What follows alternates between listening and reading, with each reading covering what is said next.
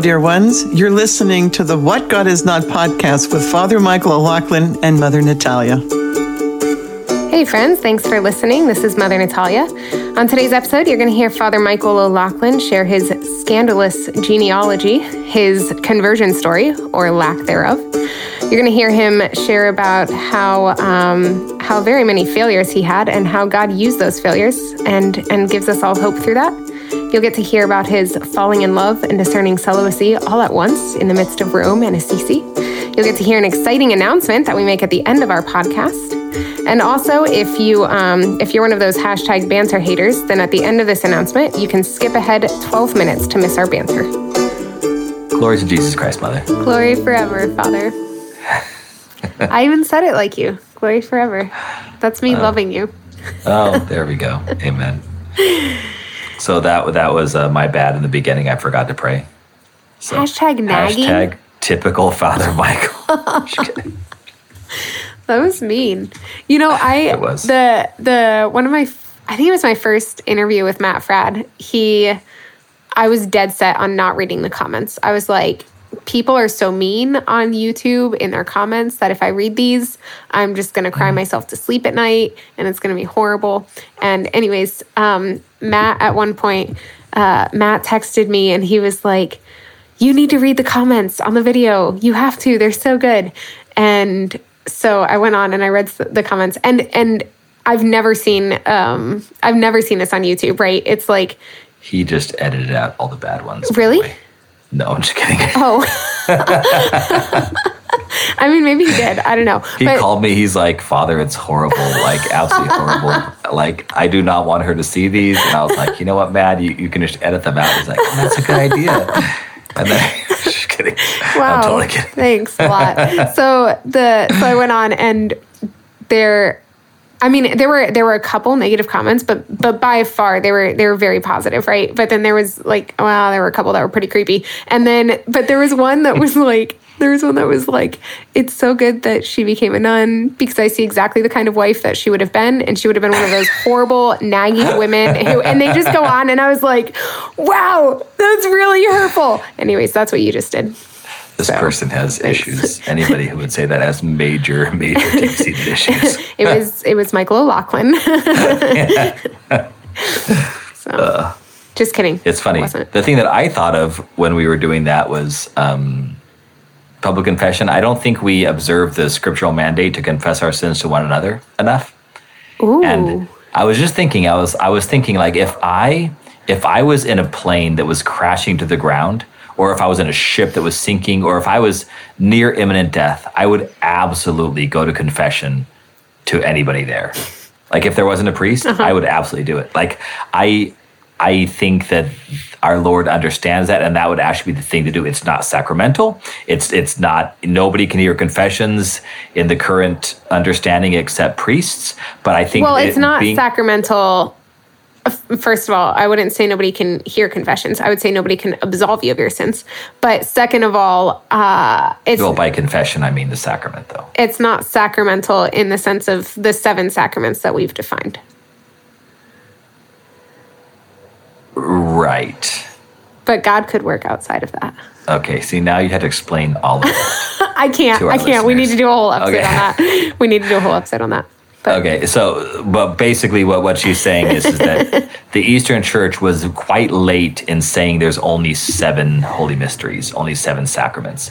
Some Um, of some of the early fathers said that there were like thirteen or something like that. Yeah. Some said two. And, and, and we've well that was heresy. you talking about Martin Luther or somebody else? no, no, no, no. Some of the no. I'll look it up later. But Okay. yeah. So, so in other words, the the, the development of seven sacraments is, is is quite late. Um, I think the one of the most and even there are some Orthodox who will say we don't know how many there are, and I I kind of like that as much as I like the seven holy mysteries. But um, for, until very late, and I think we've shared this before, um, monastic profession and funerals were actually considered like holy mysteries with a capital M, like baptism and chrismation and Eucharist were. So in other words, it's not seven seven holy mysteries, seven sacraments are are not they're set in stone now, pretty much. Although there there I think there there there's room for an understanding of how God's grace works, especially His salvific grace, etc. But um, so that's what Mother was saying was that that we can call other things that God does in our life sacramental or mystagogical. We can call that uh, they're they're grace filled moments that that lead us to theosis, that that that bond us to Christ. So um, it's of course much more than seven. Making us out of the cross can forgive sins. Any sort of prayer, the Jesus prayer can forgive sins. There's there's a lot of things, moments where we interact in visible way with God's invisible grace. So in other words, um, what Mother was saying was it's any well could be said any any good thing done like this could be, in a sense, tapping into what we may call sacramental or the grace of the holy mysteries of God. That's one of the ways He works. So that's very beautiful and deep. But I really was just being obnoxious because okay. you accused me of nagging. Um, so I was just, but I shouldn't have been not, obnoxious on the podcast go, because I should have known. I shouldn't have been. Of of course not. I'm never letting it go. Uh, but I shouldn't have been obnoxious on the podcast because then I made you explain it to all of our listeners. And so forgive me, listeners. That's my public confession. Now, what's yours, Father Michael? so I don't have one here, although I will tell oh. it. So I was I was on the phone with a spiritual daughter of mine. Um, shout out to Ailish Catton, who's a, I know a listener. Um, and I was I was walking while I was doing spiritual direction with her. And as I was walking, I was I just decided to sit down. It was a beautiful day, and I sat down and um, quick story beforehand, what had happened is I had gone to do our seminary, our property check. So we have this beautiful property in Los Angeles, but it is Los Angeles. So every night I walk around the whole property and like check the doors, check the windows, make sure they're not broken, you know, things like that, just making sure that, that all is well for the night. And one night I went and somebody had um, obviously stolen a Amazon package from someone's front porch, decided to go onto the back of our property and open it and see what was inside. And it seems all that was inside was some candy. So they kind of pulled the candy out, then Father just left Michael's it all like, sitting score. yeah, right. Not I would try that, but um, that was exactly it. So they, they left. There was some candy there, and there was an open package that was obviously not the person who it was intended for. Anyway, I, I didn't even like try to bring it to the recipient because it was just candy. I didn't even see a note in there. So anyway, I, I, was like, on my mind was someone stealing packages off people's front porches, and then they're coming to our parish property because it's so big and you can hide uh, to open them up and see what's inside. So I, as I'm walking, I see this this guy, and he is he's walking, holding like walking down the street, holding a package, and I'm like, okay, like and and it like why are you walking down the street and there was certainly some judgment there about the way he was dressed and uh, the the cleanliness of his person, etc. And I just and I said to Ailish, I said, you know, I I'm sorry, I'm, I'm, like I was kind of distracted in our conversation. I said, sorry, there's this guy here and he's holding a package, and I somebody's been stealing Amazon or, or, you know delivery packages and opening them on our property. So I'm just kind of keeping an eye on him. And then as the conversation went on, I realized nope, he was holding a bakery box from like a bakery and had food in it. And I was like, oh man. And so I was like, you know, I just need to I need to apologize. I want to confess to you right now, since I said to you, I'm keeping my eye on a guy who's holding a package. And then I like I was obviously judging, was obviously horribly wrong, was obviously sinning, and so I just said, I want to, I, I need to go to confession. I just misjudged this guy. What I thought was a, a, package was actually a bakery box full of food that someone probably gave him to help him because he probably needs food. So anyway, I, I, I, I think we need to do that more often, where we we realize we've done something wrong. Especially we had the reading this past week that said, um, I forget, I think it was probably Wednesday night for Thursday, probably Thursday reading um, said if somebody if someone sins this is first john if someone sins and is not mortal then pray for them. Hmm. if it's not deadly in other words then pray for them. I do not say to pray if it is deadly but if someone sins and is not deadly pray for them. I just thought that, that that's one of those mandates from the scriptures from the apostles that we just don't emphasize. When's the last time you heard someone tell you if someone sins and you and you witness it or know they sinned, like immediately pray for them. Hmm. You know, I, I I don't think that's like that that's something that is so easy to do, and that I wish more Christians kind of took that as one of the definitions of what it meant to be a Christian. And I, I mean, you've told with, me that as my spiritual father. I have. Yeah. Okay. Amen. well, uh, it was it was probably something it was probably something very specific though, like when this person did this you know, my this nun did this. And I'm like, well, pray for her. Sure, yeah. That's probably what it was, not in general. But I, I think in, we should do that in general. Um, but I also, I also think that we need to get better about following the mandate. I mean, we're always like, all Catholics, like, oh, yeah, it says in the Bible to confess your sins to one another. And now that just means the priest. But does it really? like, like, yes, we go to the priest for sacramental, the mystery of repentance, mystery of penance, confession. Yes, we do go to the priest for that. But I don't think the church has ever defined it. I don't think it should. Sorry if it has. Sorry, church. Um, if it has, but um, that that we don't need to confess our sins to one another anymore because we have the priest. Yeah, I mean, especially because we're supposed to be reconciled to one another in order to celebrate the liturgy together. Exactly. So I have a confession, mother. Okay. I'm sorry for saying you were naggy. I was trying to make people laugh. You mean during And during your prayer? I'm sorry, Jesus. I'm sorry, Jesus. I was using your prayer to try to make people laugh. I'm obviously quite insecure about my sense of humor and see, Lord, Mother makes fun of me all the time for not being very funny, and so I like have to go overboard. And I was using your prayer time, Lord, to try to be funny. So there's like, oh, there's just I'm heaping sin upon sin here. this whole apology was also just another way to make I people laugh. apologize. I apologize, Mother, for using an apology. Okay, Father Michael, I forgive you for everything. not make you laugh, but to I forgive you for bad. everything. We need to move on. We've been bantering for way too long. Thank you for forgiving me. All right. Um, so this episode is going to be. Um, we have had so much good response from Mother's conversion slash vocation story that I'm going to tell my uh, conversion uh, quote conversion uh, slash vocation story. Woo woo. Um, is that okay, Mother? yeah, I, you don't need my thing? permission, but I'm really excited about it. And I wrote down nothing, so I have no idea what's going to come out of my mouth. I have no idea what I didn't write down story. anything either. For. I have no idea like what I'm going to say, what I'm not. So, but that's okay. I, I'm not. I'm not like nervous about that at all. Um, I mean, you're just telling your life. Yes. You don't need notes. So I would say my life, my vocation story, and my How did your parents meet? Can you start with that? I was even going to go back further than that actually. Ooh, okay, great. So, so grandma and grandpa O'Loughlin were high school, I think middle school sweethearts, maybe. This is my dad's parents. They met in like, maybe it was like third grade. I think it was. Oh, sorry, I can't ask Grammy. She passed away a couple years ago. But like, like they they met they met early, early, early, and and were sweethearts from early on, and um, got married. They lived. They met and and uh, began to raise their children in Brooklyn.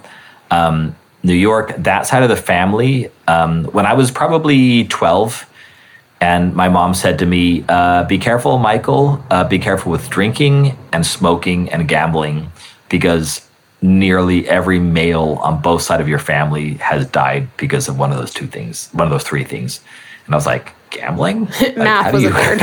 how do you die of gambling? And then I found out that my great grandfather on my dad's side, so my my dad's mom's dad, um, like just got totally into gambling in Brooklyn, got caught up with the mafia, and um, and w- he was not on the he was not on the mafia side. He, he was on the victim of the mafia side. Anyway, I not funny. actually We shouldn't have laughed at that. it's not, but I, I met him when I was really young. I remember we just called him Pop. Um, so uh, I met him when I was really This young. This is your but he- he great had- grandfather. this is my great grandfather. He had uh, he had come home and, and kind of scandalized my grandmother a couple times by coming home beaten and bloodied, and um, they eventually had to move out of their nicer place in Brooklyn into an apartment in Brooklyn that was really cheap just because of of financial woes. Um, so that was that that side of the family raised my um, their three children um, in the faith and in their in their Catholic faith, and my dad was the oldest of those three. Um, on my mother's side, uh, her dad was born in Cortez, Colorado, um, and his parents were born in uh, the Pyrenees region between Spain and France, um, what we would call Basque. Um, that's where they were born. They were they. I don't know when they moved to the U.S. That's a good question, but we just found out uh, recently that the man who my grandfather thought was his grandfather was not his grandfather, and we found this out from Ancestry.com. And my grandfather saw this man murdered in front of him when he was ten. When my grandfather was ten, like they were both riding horses, and a guy just jumped out of the bushes and murdered his father right in front of him. And then my grandpa said, you know, turn the gun on him, but he had just a six shooter, and, and that was it. So that was the Wild West. That would have been 1925 in Cortez, Colorado. Oh. Um, so anyway, but the man who was my great grandfather biologically um, was like the town mayor or something like that, and we don't quite know what happened. We can all guess, but it's, it's not not that good to, to guess like that. My grandmother, on the other hand, was a Victorian princess in uh, Boston. And they, I believe they met. Uh, if any family is listening, they can correct me. I believe they met because my grandfather during World War II was on a boat. He was in the army, and they landed in Boston, and they just got a bunch of Boston girls to come dance with the with the soldiers who were on leave or on break, and that's how they met. Then they rode a few times, and then they got married, and it was really not a good match. Um, my grandmother was like a came over, had a lot of money when she came over from Ireland. Um, and uh, her her family came over from Ireland, but they kind of lost it all pretty early. I think drinking, smoking, fighting, gambling, all the all the hashtag Irish things you do when you get to this country. Um, so Are you so making note grand- of all these hashtags? Because you've already used a lot of hashtags this episode. And that was a really I, long one. I don't expect any of these to be on there. Um, so anyway, they met. Um, my grandfather was was a playboy from the beginning, and um, and my my grandmother uh, they they lived okay um, until they had five children. My mother is the second to youngest, and then uh, and then they divorced. I think when I was maybe just born, like one year old.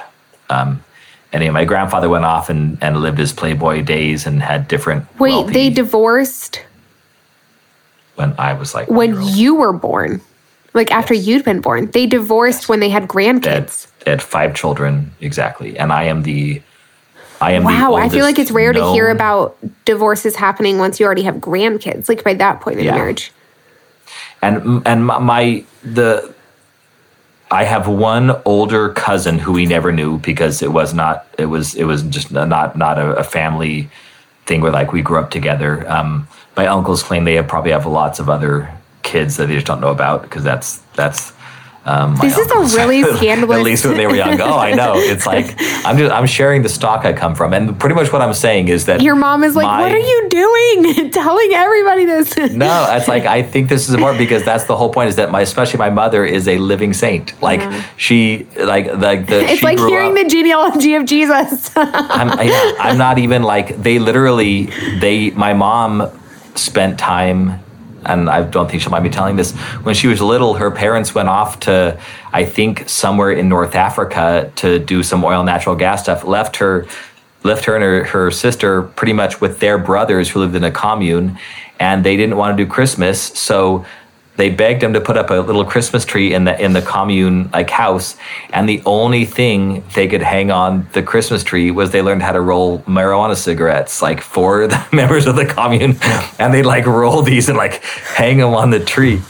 Mom, mom, mom uh, they may have been just tobacco cigarettes. I don't know, but that that they were they were definitely rolling cigarettes. Like learned how to roll cigarettes when they were ten and twelve years old, and that's the decorations they hung on the tree because they couldn't have anything else. So my mom, my mom just came out of this, and it was it was all honestly a priest, Father John Fitzgerald, who who she met at her parish when she was like twelve and she started going to adult ed class, like a Bible study class he taught, and it just and and she is a, a living saint. She just embraced the faith, engaged the faith. Um, my dad, when when they met and when they married, um, was I think what he would say is kind of a nominal Catholic. Um, it, it wasn't a real part of his life. Um, he was kind of struggling with with some of the tenets. Um, I remember him saying when I was little, you know, the real presence of the Eucharist and things like that, which were like real struggles for him at the time when they got married but he persevered and and he ended up by the time I remember his faith it was very very deep and um, and he was a great example. My dad was a Marine um, and when he after after he got out of Vietnam he moved to New Mexico where his family was.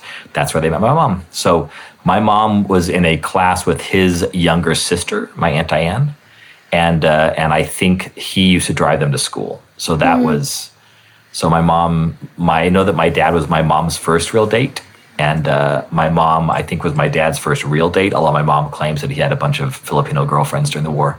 Um, my da- my dad says that was just hanging out. We were in the Philippines, and we were, you know, just hanging out and and going out with whoever was there. But I think my mom was my dad's first real date.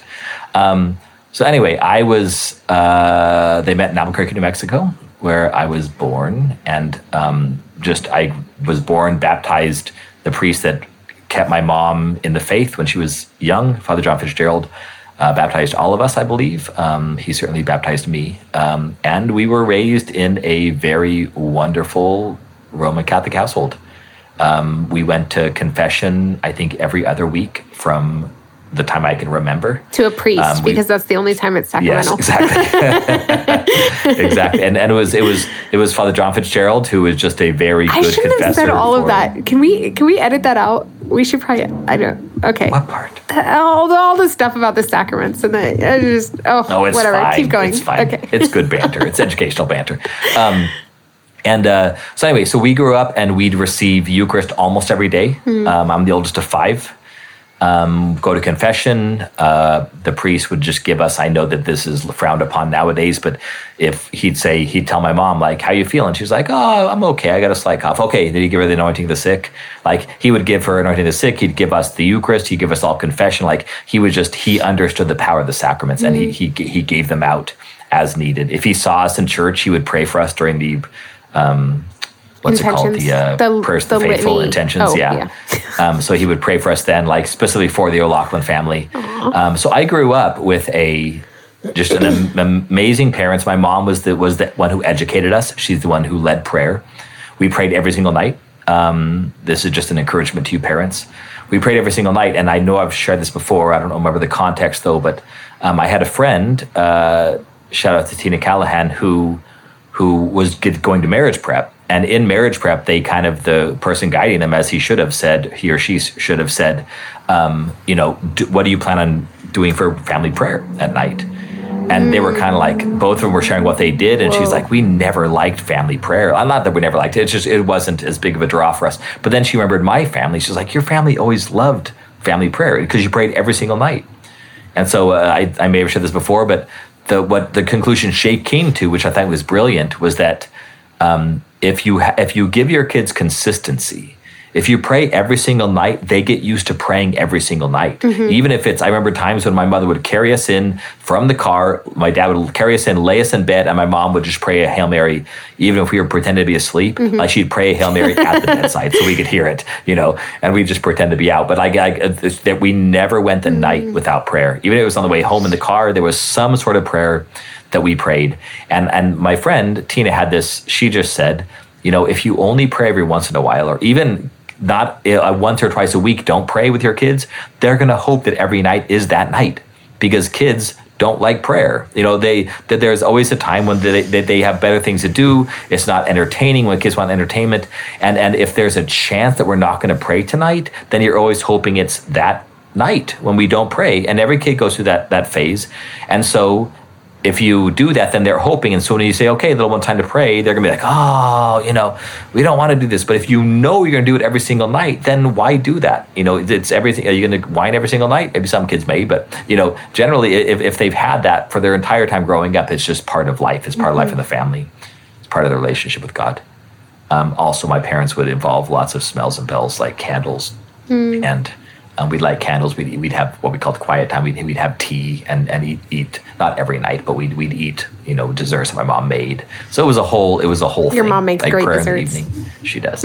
it was like, it was like a whole thing in the evening. Um, and then I guess I, I mentioned this. I was I was on the Chris Stefanick show for the AI just recently, and he asked just very innocently, like, "So what's your conversion story?" And I was like, "You know what? I don't have one. I I have never really thought that anything was better than being a Christian and being a Catholic. There, there, there, there's never been something that's come to my mind that said this is more beautiful, more true, more good um, in my whole life. There, there, and every time I sin, every time I, I do something, I act not according to that reality. I know I'm wrong. like, like I know it's sin. There, there, I, I, there's nothing I say. I want to do this. I know it's not according to God. and I want to do it, but I also think that that this is good or true or beautiful. Like I I know it's not. And the reason why I think God did this um, is and I know my parents played a major part in that. So did my siblings, so did my best friend Eric. Growing up, he was Lutheran. He's now a Lutheran minister. Like we kept each other good and, and, and Christian.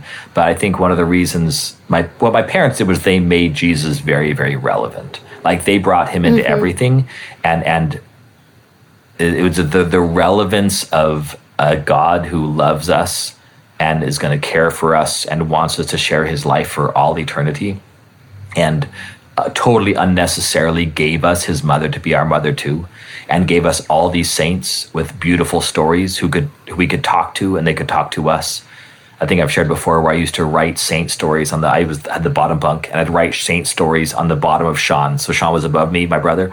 I'd write saint stories on the on the wood, you know, hmm. and like my brother's favorite saints. Like I love the stories of the saints. And is he and, like and pretending to fly airplanes in the top bunk? yeah, no, exactly. Yes, he was. He was doing. He's a pilot, so he was doing all the pilot mechanic things. I was doing all the icons and, and saint stories things.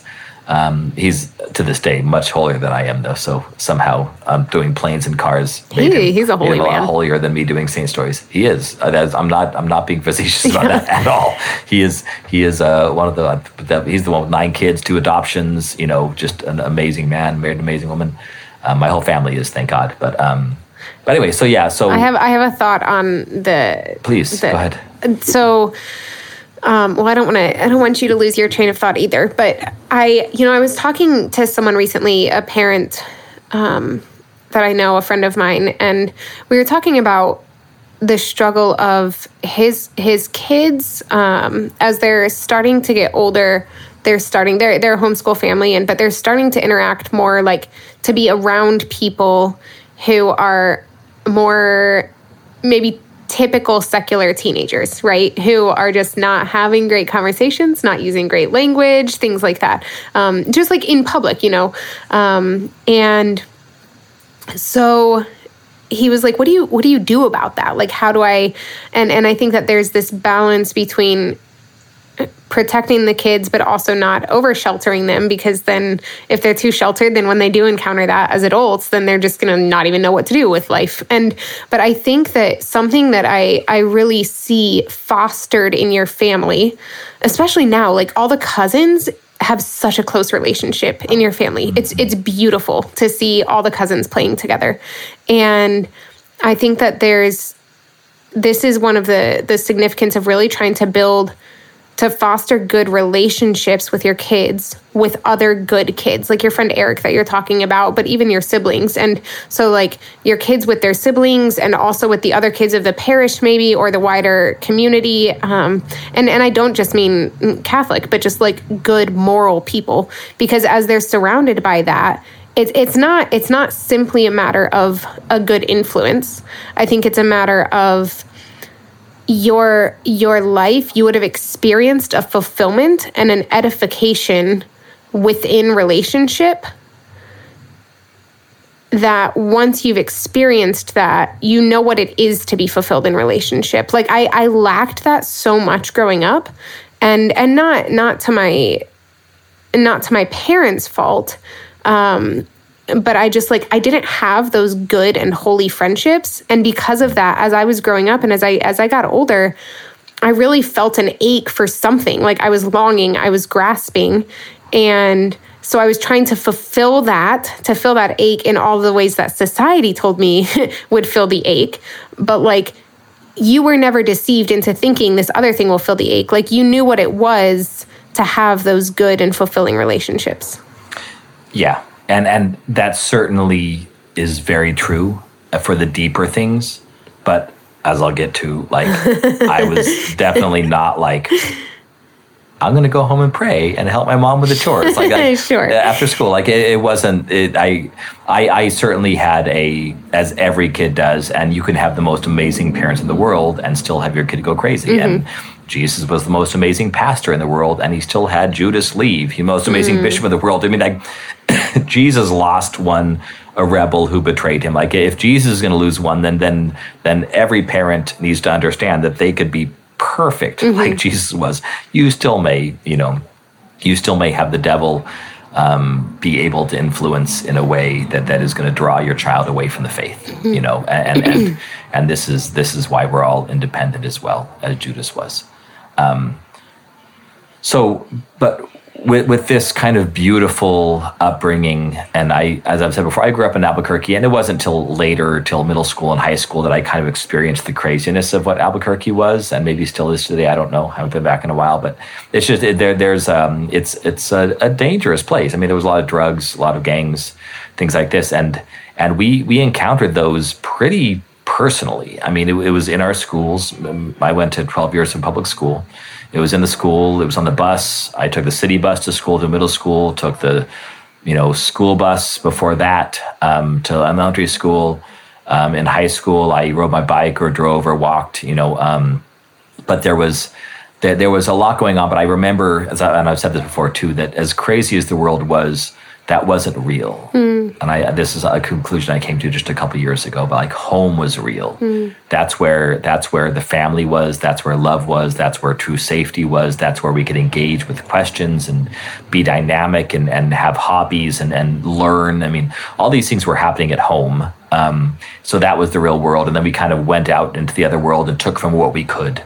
Um, but it was just that that sense of, so, you know, I would say, you know, protect your homes. Make sure your homes are places where your children can can identify with the real world and what the world should be, mm-hmm. you know, in a sense, so that they can go out into other things and experience and not be sheltered, but go out to the world, but but still be able to judge the world rightly, say this is good and this is evil, um, by kind of having something at home that is good to base to base all that on. Um, so when I was five, um, this is kind of where the vocation story begins. When I was five, I we had I remember like kindergarten, maybe first grade, something. I was very young, and uh, we had a, a, a, video we watched at school that had like all the different a bunch of different ideas, things you can be when you want to grow up, things you can be when you grow up, um, things you want to be when you grow up. That's what I meant. Um, and had all these different occupations, you know, astronaut and lawyer and doctor and nurse and, and teacher and you know all these different things that it kind of showed a little little 30 second clip of each one.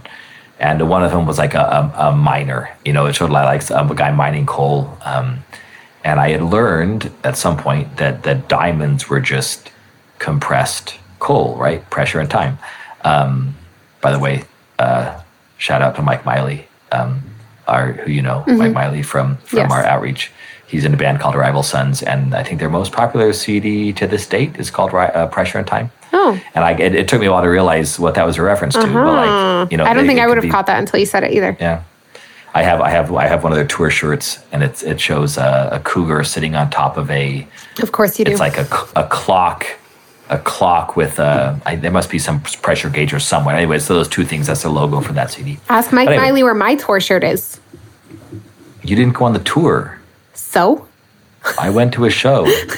you need to go out there and head bang in your in your face hole, um, in your habit. face hole um, is what we um, call the veil because yeah. it's just the hole that your face goes through. All right. All right. Continuing on. Um, anyway, but I learned that through pressure and time, and coal becomes diamonds. And uh, and so I thought, well, I don't want to mine coal. I want to mine diamonds, and that will I'll be a lot richer than if I mine coal. So I came, I drew a picture. We all drew pictures of it. I drew a picture of me being a diamond miner, and I were coming home, my mom, again, public school, of course, they weren't going to talk about anything religious. I came home, and my mom's like, oh, great. You know, you could be a great diamond miner. And I'm like, oh, I'm brilliant. Nobody else knows this. Like, I, am just going to, I'm going to be the richest man in the world because I'm the only one that knows how to mine diamonds out of coal mines, you know? Oh my gosh. Um, so anyway, like your plan, your plan was to get the coal and then put it under pressure to become diamonds? I don't know what I thought. I just I thought I thought I thought I had some esoteric hidden knowledge. Um, no one else like, had thought of. if you could just get coal out of a mountain, which is what the guy was doing in this video, which I put on my thing, I was like, like then then like yeah, we'll make that diamonds. Like like we'll we'll we'll somehow either mine diamonds or make it coal into diamonds or something. I don't know what I thought, but it was a little little kid's little kid's thought. That's anyway, so I came home. That's cute. And my mom said for the first time, you know, or you could be a priest. You know, just they're not going to tell you that in public school, but just you could be a priest. And I thought, oh, and I still remember looking at the photo, uh, looking at the drawing of me mining diamonds. Um, by the way, and imagining a, heard- a collar. right. If you've heard, I did, I did this before, and that's why I didn't write now. because I didn't want to repeat myself. Although I'm going to repeat myself, I did this for Catholic stuff too. So if if you've listened to the Catholic stuff, um, you should know episode called Tsunami Ninja. That is my vocation story and my conversion story. So I'm trying to bring out some a few different things in this one. Um, just because I, it's already out there, and most of you who came over from Catholic stuff have probably already heard it. So anyway, you've heard you've heard that story before. Um, so then I I discovered girls. Wait, you said you two remember looking at the later. picture. You I, look, I remember that. looking at the picture and, and, and like I still remember what it looks like, and, and Oh. hearing my mom say, "Or you could be a priest." Okay, got it. And like I didn't know much of the priest except he was up there and he prayed, and we got Eucharist from him. You know that there wasn't. Um, and I, I hadn't been my first confession yet, so we weren't really doing that. I was the oldest in the family, so kind of all of those those sacraments given to us happened later than that. Hmm. Um, but it, it was still an intriguing thing.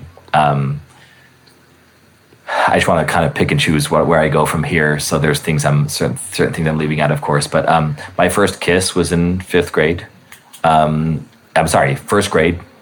It was on a school trip, and there was it was my mom driving me and one other first grader in the back of the car, and she literally, you're going to see this. This is a this is a a reoccurring theme in my life is is very powerful women. um, very independent. The first uh, being your mom. strong women.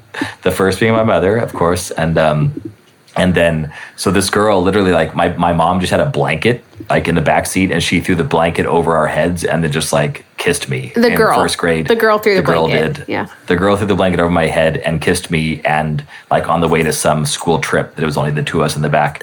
and then another girl kissed me like in in some drainage tubes we had as playthings in our in our elementary school uh, yard, you know. Um, so so I remember then being in second grade, and I we met this girl named Danielle at the at the supermarket across the street from our house. I didn't know she lived in the same neighborhood, and she was in my class. And so I saw, I was like, "Mom, that girl's in my class." And so my mom went over to talk to her mom, and they got talking and talking and talking and talking. So Danielle and I then, and so literally, my mom just invited them over to our house. So Danielle and her mom come over to my house. I'd never talked to Danielle in my life, and and and so now she's she's like, I'm giving a tour of my room and we open up one of my drawers and we have like a, a book on flowers. Like here's a bunch of different flowers. Well danielle decides that i in second grade am going to bring her a flower every single day. And she gets to choose the flower from this book. So she says tomorrow you're bringing me this one. Now these are like flowers around the world. And so she chooses one that's only in japan and northern asia. And i'm like where am i going to find this flower? So like the whole day the next day i get up early. I go to the bus early. I'm scouring people's yards looking for a flower that looks anything like Oh, the one that so danielle wanted that day and I got to school and I had the wrong flower, obviously. and and she just yelled at me and chased me around the, the, the school ground. And I'm like, how how how do I deal with this woman? Anyway, it was it was like I was just lost. And so I bring her some random flower until I don't even know how that relationship ended. Um, but young love in second grade ended somehow in a very what turned out to be a very toxic relationship. I'm I'm realizing now. Anyway, I I grew we up need to get Casey I, back on to do some counseling. right, right, exactly. Um, I grew up and I actually kind of left the idea of the priesthood behind. I was still a very faithful kid. I prayed the rosary as often as I could. I actually used to pray the rosary walking to high school every single day. Like that's that's how that's how holy I was. Like it, I was, I, I prayed multiple times a day. I talked to our Lord. I meditated on saint stories, but I, I had all these other desires that just came up. I wanted to be, you know, a, a counselor. I wanted to be a doctor. I wanted to do all these things, mostly things that helped other people. Um, some things that that that I was going to get money. Um, but that's that's what I told. That's what I told Chris on the show. I forgot to go there. I got distracted, Perla.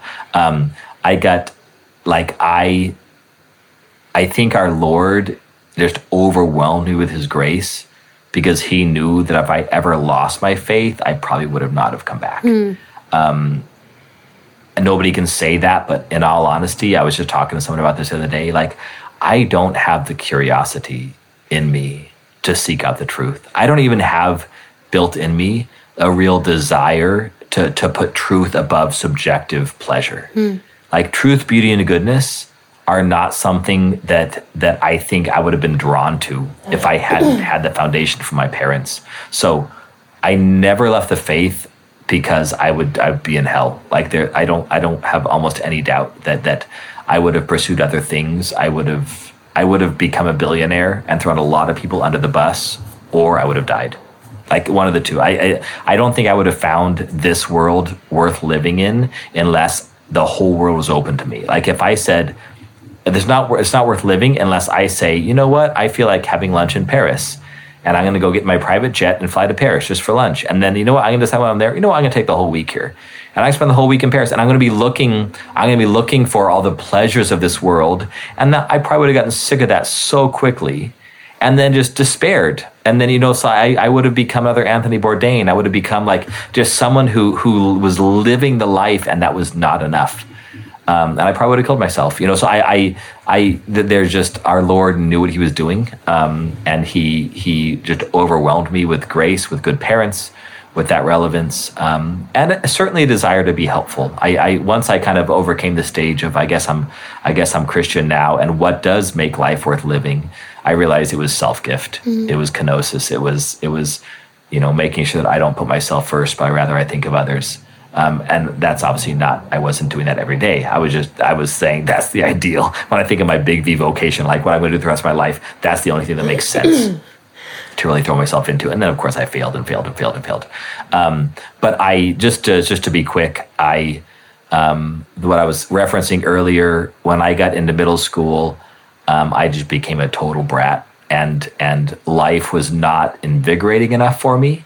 I didn't have, have nearly enough adventure, so I caused all kinds of trouble. Um, me and my friends would get in fights all the time.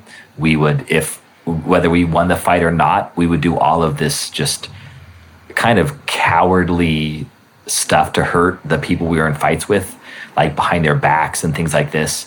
Um, you know, we we thought it was fun to put on ninja masks in like sixth grade and and run in during lunch break, run and throw people's yard furniture up in their tree. You know, um, just like just to cause trouble. Like I think I think we wanted to make an impact on the world. We wanted to affect people's lives. Like mm. we wanted to make an impact on people's lives.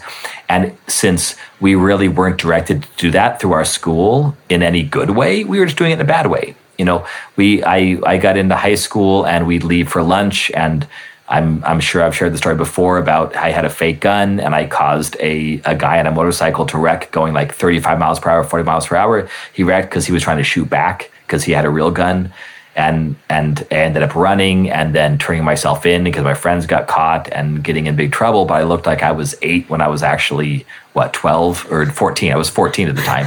I looked like I was eight. So the guy just like dropped all charges because I looked so young. Thank God he wasn't hurt that bad. Um, anyway, I, I just school was a breeze. I was not an academic kid, but I, I, charmed my way and got my way through all of high school. Graduated with a pretty good GPA, three point two or something, I think. Um, GPA, uh, and then, but I graduated. Again, I'm, I'm just going to talk all the negative things now. And I over, I understand these are oh, there's a lot of negative things, but um, all through high school, we had one vice principal that would see us based upon our last name. So like, th- like there were like hmm. four vice principals in my, my, high school. When we get in trouble, we'd go to the one that would handle all the kids with with with with this range of last name. So I went to the same one so every time I, I thought, trouble, was, I definitely thought at first that you were talking about about racism, like like that there would be, or or based on your ethnicity. like, oh, yeah, like no. all the Irish, like ones? all the Irish. Yeah, that's literally what I thought you. Yeah, yeah. no, no, it was like it was just like based upon where you were in the alphabet. Got it. Yeah. so like M through P, you know.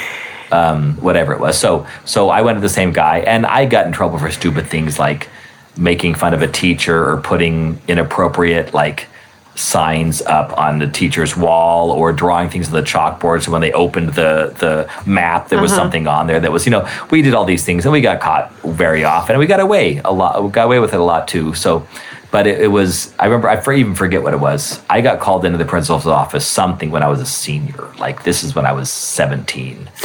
I got called in the principal's office again, and I think he was just kind of at wit's end. He's like, you know, you're almost done. Just like get through this, get through school, go on to whatever you can do with your life after this. You've gotten in trouble. Get so out of my hair, basically, is what he's saying. Yeah, it was like, and, and we would do stupid things like we'd break kids' locks off their off their lockers just by kicking them. You know, we, we, we break the locks off and steal their locks. We never would have stolen anything from inside because that'd be stealing. But for some reason, in me and my friends' minds, stealing the lock off wasn't stealing.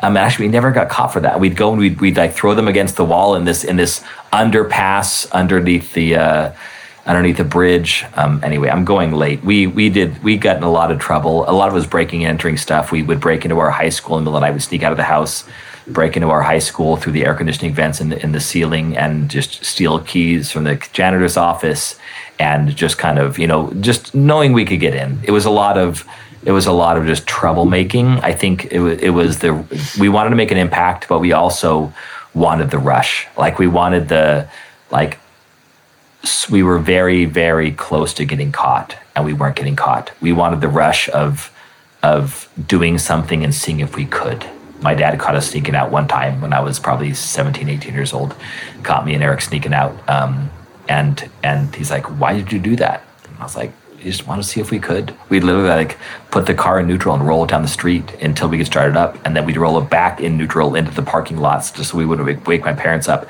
And we'd have a, like a, a latch on the back doors we could sneak in. Anyway all these things that were just it was it was i think it was grasping at making an impact in the world hmm. and just the excitement of of the adrenaline rush of if I get caught for this, I'm going to be in trouble. All of this led to me talking back to the vice principal and getting kicked out of high school second semester of my senior year. Um, and a lot of it had to do with with I was mostly my fault. I I mean it wasn't my fault, but it was the even even the getting kicked out was my like I embraced it. I was like I'm done, I'm done, and I I went home. My mom at this point was homeschooling my other siblings because there's because the public school system was just so bad and so dangerous. It was really it was like a danger to our health. It was really because they were like, please no more O'Loughlin's. right, right. no, my gosh, none of them were bad like me. I know, but Like, I'm saying that were. the, the principals Yeah. would have just seen the last name and been like, oh, Yeah, no. right.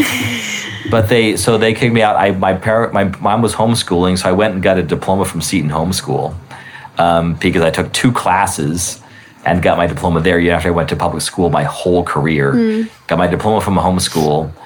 Um, went to Thomas Aquinas College for a year, failed out of that. Uh, came home, went to community college, did okay in community college. Went to the University of Steubenville, and that is where my vocation really like got embraced. I I was offered to join the pre theology program there, which was a discernment, a house of discernment, like a, a community of men discerning priesthood. Um, I said no because I had not dated a good Catholic girl. My my year, I didn't date in high school. I did not date my first year at T, Thomas Aquinas. Um, I did date when I came home for community college, but they were all just secular girls. Um, like there was really no embracing of is this going to work? Am I going to marry this girl? It was just I just want to have fun. Um, never anything sexual, thank God, um, but just just kind of having fun going out.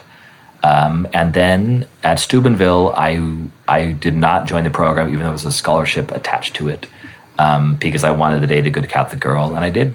And I I dated one girl um, named Bridget, and it was really cool. And she was kind of the friend of a friend, and we dated for like two months.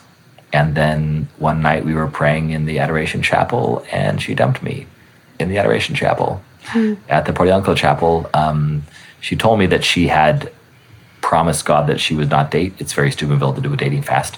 She said that she'd promised a dating fast, but then when when we got close, she just kind of gave up on the dating fast because she wanted to date.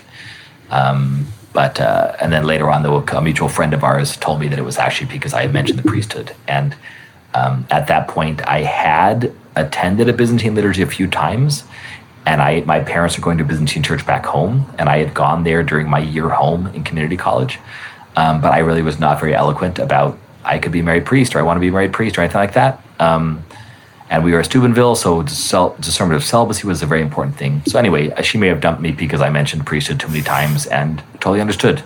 um, she had every right to do that because uh, she probably knew that my whole heart wasn't in it because I was discerning celibacy as well, and her whole heart was in it because she was definitely discerning marriage, and that's just an unfair relationship when when when it's just very unevenly um, matched and uh, unevenly burdened. What's the phrase from the scriptures? Un- Unequally yoked. thank you, unequally yoked.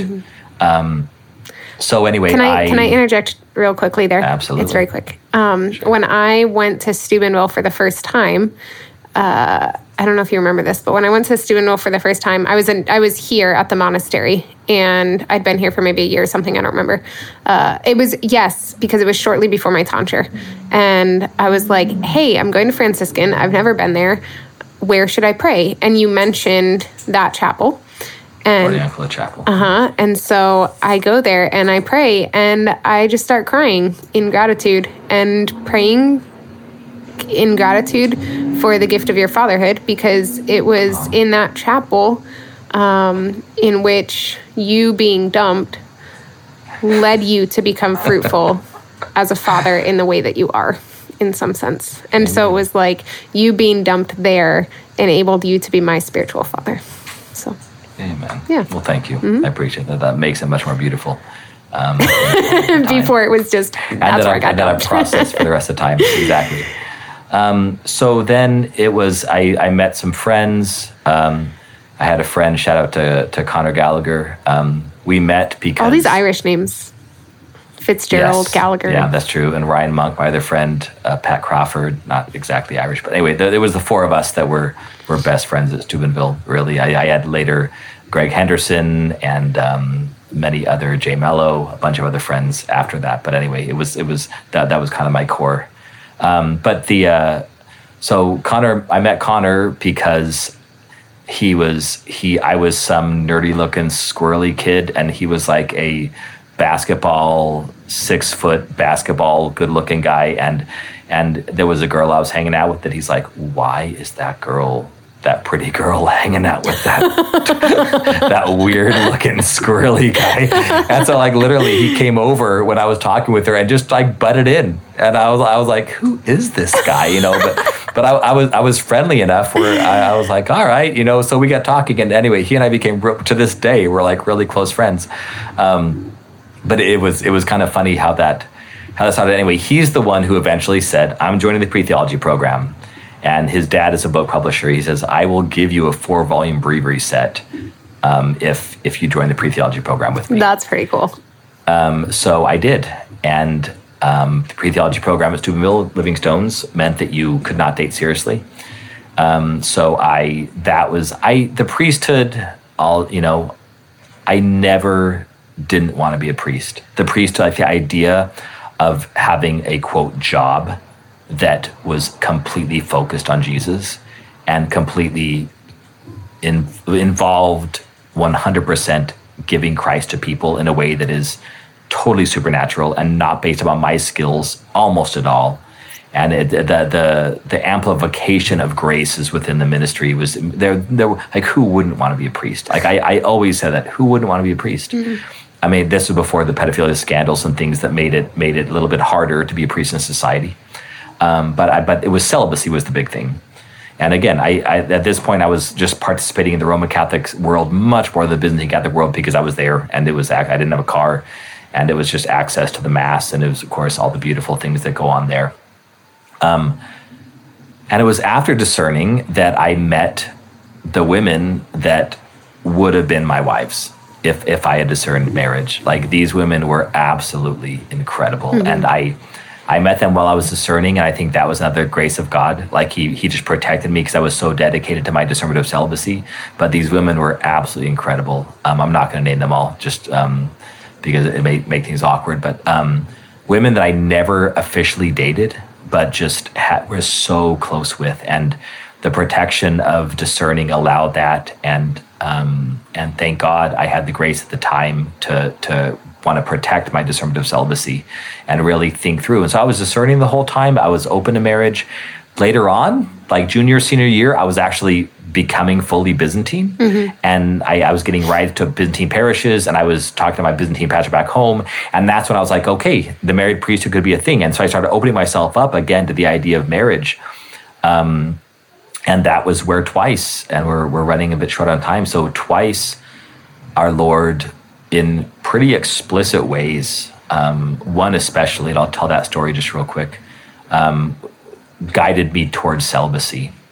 And that was, um, to make a long story really short, I walked around Europe with this girl that I was just head over heels for. And it was when I was in, in Austria with Steubenville. I, she doesn't know this to this day, by the way. Like she has no idea. She's um, finding so out right now. I'm not. I'm not going to say her name either. But like there was this girl, and yeah, we all the Rome. girls who wandered all over Europe and said could, Steubenville will have will wonder which one it was. well, yeah.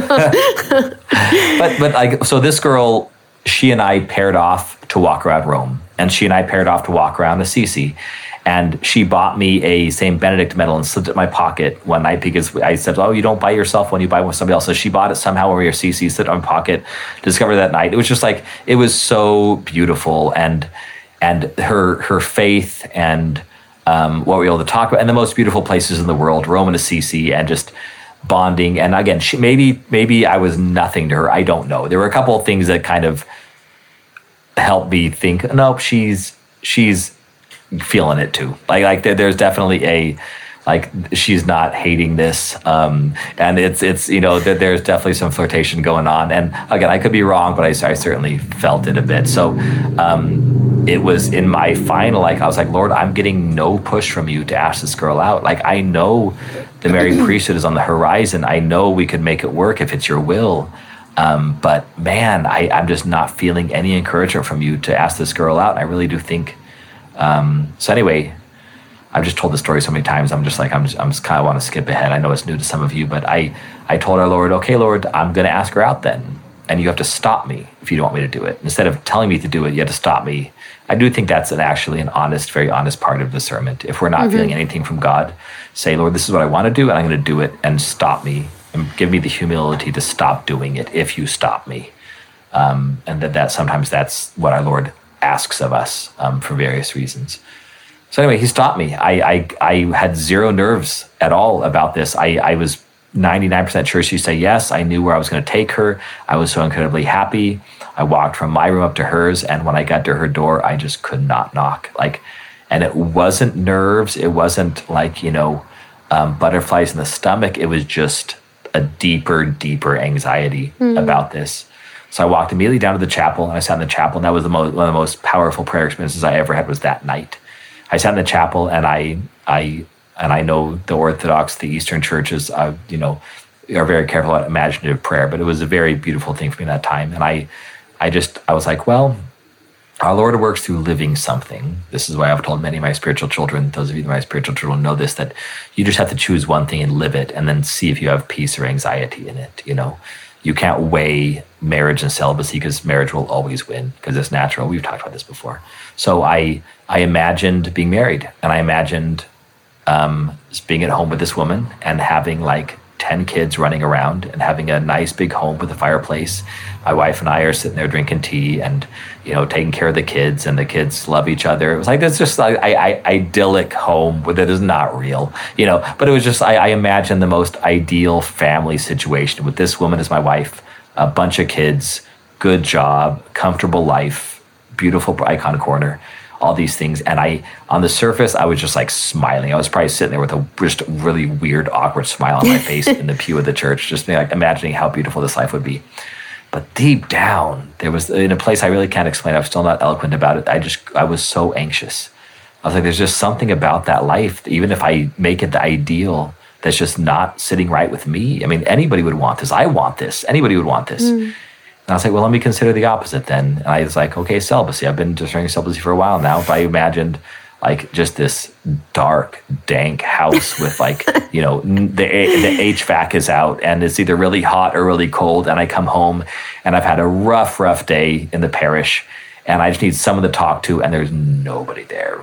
No wife, no kids, nothing. I go to an empty rectory. Hashtag lonely time. hashtag lonely time. And, and it's just like, what do I do? What do I do, Lord? And I remember thinking, our Lord just very explicitly said, You can handle that because you will have me. Mm. And your wife won't be there all the time. I will. Your kids won't be there all the time. You, will misunderstand your wife. Like all the things that you're creating this idyllic situation are just not real. Mm. Um, being married is a complete joy. You were created for it, but it's also a cross.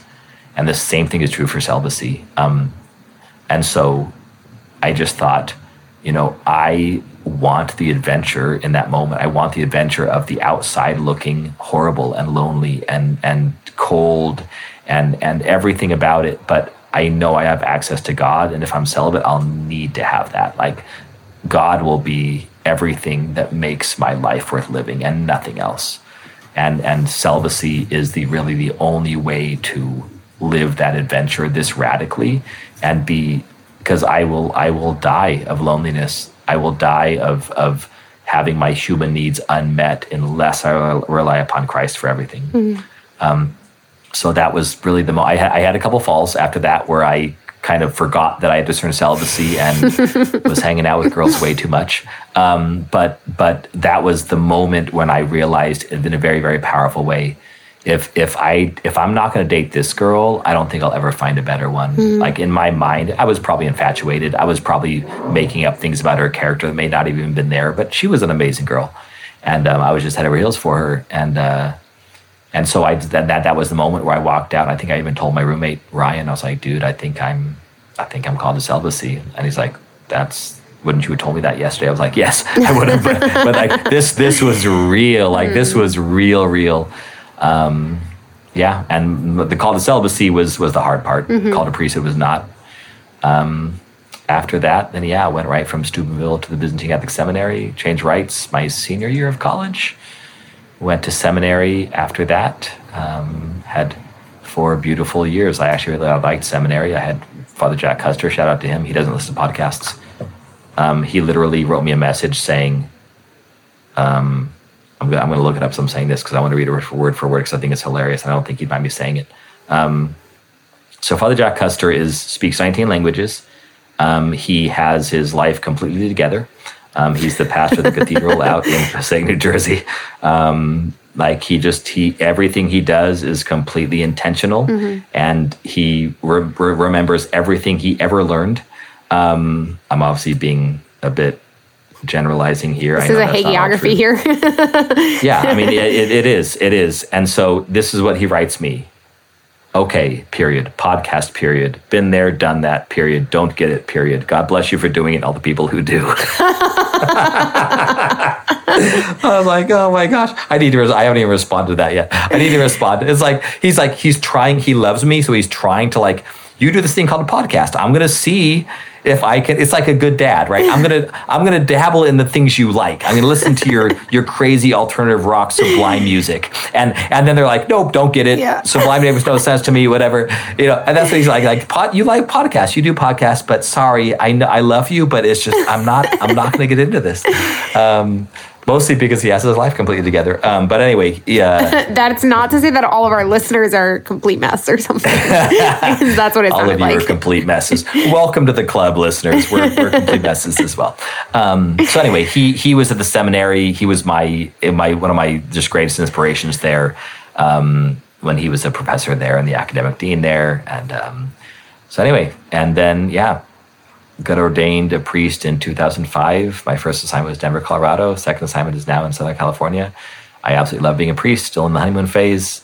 Um, still see it in like all of its infatuation and romanticized glory. And our Lord gives me all these graces. Somebody said, we were talking about class. And I said, well, when I was in Denver, the Roman seminary was literally down the street from my house. And I could walk there in five minutes. And I said, they used to let me take any class I wanted to for continuing education. And um, and I was talking actually, shout out to Maddie. I was talking to her about this, and uh, and I was like, yeah, so I got to take any class for free. And I was like, and she's like, well, that's a good thing. You know, priests should have benefits like that in seminaries. Mm. Like they should give priests, you know, cheaper ways or free ways of getting further education. I'm like, yeah, the same thing happens in restaurants. Like, you know, you get free beers and I, I, get I get free drinks in many restaurants. And so like that, that that's a good thing for being a priest, even in Los Angeles, California. Anyway, it was funny. Um, all right. That is not why anyone Any should become questions, a priest. Mother? Did I forget do not anything do not wear important? your robe, your long robes in the marketplaces in order to get free beers. Ouch! You can uh, you just rocked my mind. Am I doing that? Am I breaking scriptural mandates? I hope not. Oh, Mother. Sorry, Mother, I'm, am I? I'm a hashtag nag again. I don't know. Oh my gosh, I need to hashtag pray about that. Um, Oh my gosh, Am I- you're having I a real doing that? crisis right now. am I? I am. Am right, I you need to have your crisis off the show. for alcohol. I'm sorry. You need to have your crisis off the show because you're a little bit breaking down right now. I I know what I'm doing is right. I just and maybe it needs to be honed and purified. I thought you were going to say, "I know what I'm doing. It's wrong." no, no, no, no, no. I, I that happens in my life. Okay, so anyway, so that was. I don't really have a conversion story because God knows I would have been a I would have been a horrible, horrible person if He had let me have a falling away. Um, and then yeah, celibacy was the big discernment, and He did that through peace and anxiety, and a deep, deep peace and a deep anxiety, and don't care about the surface. Things are going to happen on the surface. The devil can impact that, and we impact that too much. But real discernment comes through deep, deep, and and long lasting. I mean, all this happened over the course of years too, and then the peace maintained about celibacy, um, and they somehow let me be ordained a priest. That's great. I failed my master's program twice. Sorry, I'm going to talk about these things because, like, just to give hope to those who struggle with academics and want to be priests. Like, I failed my master's program twice Yeah. at Duquesne, and then finally I got it the third time around after I was already ordained. That's great.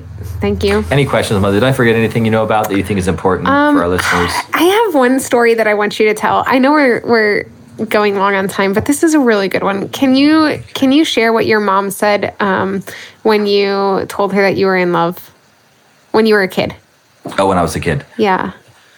I forgot. Do you know what I'm that. talking about? Yes, I do. Because it's Um, so beautiful. Like apart from even your vocation story, everyone needs to hear this. Everyone needs to hear this. Um, so I remember being in third grade, and I was I was in third grade love infatuation with a little girl that sat uh, right across from me, and um, I think it was probably the, maybe the first time where we had our desks that way. Because I remember like we had we were groups of 4 and so like my I faced this girl like the whole day, and so you know we'd get talking and things. I remember coming home when I was in third. How was how old was I in third grade? Eight, nine, eight or nine. Yeah, eight or nine.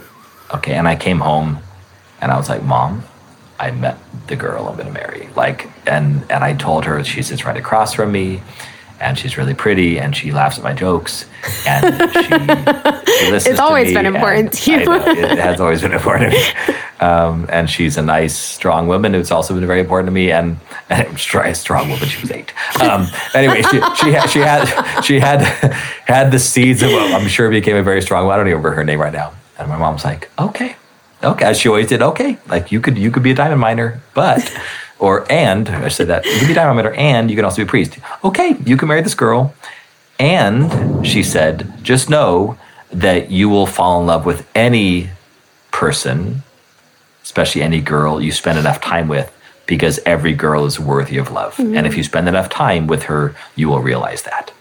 And and obviously being eight, the, the, the love was very, very pure. And it was just, I just want to hang around you more. I want to talk to you. I want you to look at me. I want you to laugh at me. I want to laugh at you, you know, um, not at you, with you. Um, so I like that. That's what it was. Freudian and, and yeah. and my mom just said, just know that everybody's worthy of love. And you spend enough time, you will realize that's the case and you will love them. Um, and that, that, that I've carried with me too my whole life in, in realizing that, um, that everybody is worthy of love. So we should work on seeing that, but also don't get, don't get distracted by infatuations. That was, that was the Father Jack thing. I'll tell a quick story about him. I came home one day and I had all these friends from Duquesne, um, these female friends that, that were Catholic that I'd bring to the seminary. They'd pray with us, they'd eat with us, we'd hang out at the seminary. And I went to Father Jack's office one time and I was like, Oh, Father Jack, I'm so in love. Like, I've discerned celibacy, but I, I love this girl. And he's like, Which one is it? Meaning, which one of the girls I bring to the seminary? I'm like, Oh, no, it's none of them. It's this barista at Starbucks. He's like, what? like, yeah, I go into Starbucks and there's this one girl. She's just absolutely gorgeous and she smiles at me every time. I probably laughs at my jokes. And, and he's like, what's her name? She's a strong like, woman. I have, I have no idea about her name. I don't know what her name is. Like, I mean, we never even talked. Like, it's just, it's just like I buy my coffee from her and I look forward to seeing her every time I walk in. And he's like, Michael. This is like that super creepy song. yourself. That super creepy song that's it's called Marry Thanks, Me. Do you know what I'm Mother. talking about? The one that's like Marry Me and it's like, oh, it sounds so sweet and adorable. And then it says Marry Me if I ever get the courage to say hello in this cafe Yeah. or something like that. And it's like, whoa, that's actually really creepy. That was Father Michael. Maybe. Sorry, I shouldn't have said all that. no, but it was like it was so funny because I went into his office and I was like I was like near tears, like despairing over my apparent call to celibacy, and I was in love. He's like, you do not love this girl. Like you, you. This should not be an issue. If you came to me and said one of these girls that you're bringing over from school, a good Catholic girl, like if if if you were falling for her and questioning your celibacy, then amen. I would listen to you, but I'm not even going to listen to you. Get over yourself. Like like think. What are you doing? Think about it. It is completely irrational, and you were just infatuated over a way a girl looks and smiles at you and maybe says three or four words. That's ridiculous. Utterly ridiculous. And was probably like, laughs at your jokes. And probably lost my jokes. And I was like- I was like, you are so right. I walked out of his office like I'm not distracted by that at all anymore. Like she wasn't even on my radar after that. I walked in, saw her, got my coffee, left. Um, yeah. So anyway, it was sometimes we need those. We need those. Come on. The, the surface is going to be a, full of anxiety. You're gonna you're gonna do all these things multiple times, and then but the deep, persisting peace in your life by living a good life, receiving the sacraments, um, loving the loving your neighbor, loving the poor, um, doing what you got to do to live a life of faith. If you're doing all those things, you will have the deep peace about the vocation things, and the service will always be crazy. Yeah. I've had a lot of those moments where you, you've had to just be like, that's ridiculous. Just get, get over that. And I got that from him. Thank you, Father Jack, spiritual grandfather. All right, I'm done. These, I'm, I'm, I'm I'm not worried about sharing. I'll share other things as they come up in other podcasts. But that was the general vocation story. Hopefully, some Great. Thank you. It was awesome. I'm, I'm having the same it. insecurity as you did, by the way. Oh, just well, that makes me feel a lot better because yeah, as that just doesn't. Uh, that makes me feel a lot better because as you're telling your story, I'm like, this is amazing. This is fascinating. This is great. And so that's good. Yeah, no, I, I just feel like I was ineloquent, and I, I'm just I'm going to reject that. Like anyway, Yeah, at no. work, but I, I I understand what you why you did that now. I Like, absolutely- like, that was not a very good telling of my story. I absolutely want to keep it. It was really good. Um, I've told the story better over like a beer with someone I just met than I just did over like something that's going to persist. I think that's where I was at too. And that's why I was so self conscious about mine. But whatever, it's fine. We're going to move on. Um, can I make an, an exciting announcement real quick? Do it. Before we, okay. Please. So, uh, quick and fun announcement before we close out is that for our 100th episode, we are nearing our 100th episode, which is crazy. Um, Father Michael is going to come out to Ohio and we're going to do, oh, I have a foot cramp right now. Oh, it's horrible. Oh, oh, oh. Okay, okay, it's gone. Um, just because I'm holding my foot. So we're going to do a live episode for our 100th episode. It is going to be on Tuesday, March 29th. And we're hoping it's going to be in the Cleveland area. We're hoping that it's going to be in the evening so that people can come after work if you want to come sit in on this live episode. Um, but we will put details about the live episode up on Instagram and Facebook as they come. And you can also, if you don't have Instagram or Facebook, we're not encouraging you to go get those. Um, exactly. go ahead and send us an email at whatgodisnotpodcast at gmail.com um, as the date approaches if you would like details on that, if you want to come out to the episode. Um, also, feel free to send an email if you have any ideas for the hundredth episode. We're not totally settled on what we want to do for the for the topic or or whatever. So if you have any ideas of what would be fun for hundredth episode, feel free to send us an email. Again, what God is not podcast at gmail.com. I probably don't have to say the again thing when you're recording a podcast because people can just skip back 10 seconds. But anyways, I did. I don't think I did. Did I miss anything on that? Tuesday, March 29th. No. Hopefully the evening, et cetera, et cetera. in Cleveland, and we we welcome people to come in person Mm-hmm. and uh, and celebrate with us our hundredth episode. Yeah. It'll be Lent. I know. I may have a beer anyway. Father Michael. I will not. Mother won't. She's a scrupulous person, but I may. We'll see. It's not I just think- if scrupulous. I'm helpful. I'm under obedience to the fast of the monastery. And I am It's much easier. Yeah. Like I don't even have to discern that. It's just no. Sometimes that's easier. All right. Um, so thank you to our Patreons. Uh, Patrons. we- They're uh, called patrons. I don't like the word patron. I like. Well, benefactor. then thank you for our Patreon Benefactor. Thank supporters. you to They're our not called. Patreons though. thank you to our benefactors on Patreon. okay. uh, we're going to go through the shout outs, uh, but I do want to shout out two of you that we know personally, so I was able to ask. Uh, but Maddie Hebert and Pauline Meert, um, thank you for. I'm not well. I, I said it'd be basic, but anyway, both of you, both of you, we know, both of you, we love in, in in real life. Um, but thank you for supporting us, and thank you for listening. Um, also, uh, we are going to do our. We have on our Patreon on our twenty five dollar a month um, level or above, we have a quarterly Zoom meet and greet. So just a, a quarterly Zoom. Uh, we'll just go out there for an hour or whatever, and uh, Mother and I will both be there, and we will uh, we will chat with you. Anybody who's on those levels and above. Um, and again, we don't get this money. I always feel weird, weird asking, but it, it, all this goes to our our Fotina LLC, our Fotina nonprofit, um, where we do evangelization and, and give to the poor. So any support um, that you can help. Um, but we will. Uh, we are going to have that. Do you have the date in front of you, Mother? Um, Oh wait, well I guess it doesn't matter. We'll, we'll, we'll email you if you're a patron at that level. But um, but it's going to happen after this after this comes out. yeah, Um, it's happening if- in a if- few weeks. if you want to become a benefactor um, or a patron on our Patreon, check it out, and you'll see that if you're at the 25 or above, um, you can join us for these quarterly um, chats, quarterly hangouts over Zoom. Um, if you're over the 100 above, then you get in-person visits. But um, anyway, we're, we're trying to just use our time, the little we have, to to support the nonprofit that we do. Yep. All right. Um, prayer intentions. Um, my then we can do uh then we can do uh well actually let's do the I'll do all the things. Uh, we're on Facebook, What God Is Not. We're on Instagram, What God Is Not. We are on YouTube, What God Is Not. I'm on Twitter, Padre Michael O. Uh, we have a Goodreads page that you, we share what we read, and you can share what you're reading, and we can chat about that, especially our media team. Um, we'll do that with you. Uh, our nonprofit is called Fotina. Our Patreon is Patreon for What God Is Not. Uh, we uh, you can leave us messages and and uh, recommendations, whatever they call it. Uh, you can give us feedback on Apple Podcasts, and we're also on Spotify and many other uh, podcast platforms. I think that's everything. Um, my prayer intention. I have not thought about this. Neither have Um, I. Uh oh. my prayer intention is for um, there's a young woman who I met out at a coffee at a uh, at a restaurant who uh, who is going through some spiritual things right now, and she's she's starting to take steps to come back to the faith. She's fallen away, but she's starting to take some baby steps, and she's um, but she's going through some spiritual things right now, and and like it all came to a head yesterday, and I have not checked back in with her to find out how it went. Um, so anyway, I'm excited uh, to do that. But if you'll if you'll pray for her, that'd be great. Okay.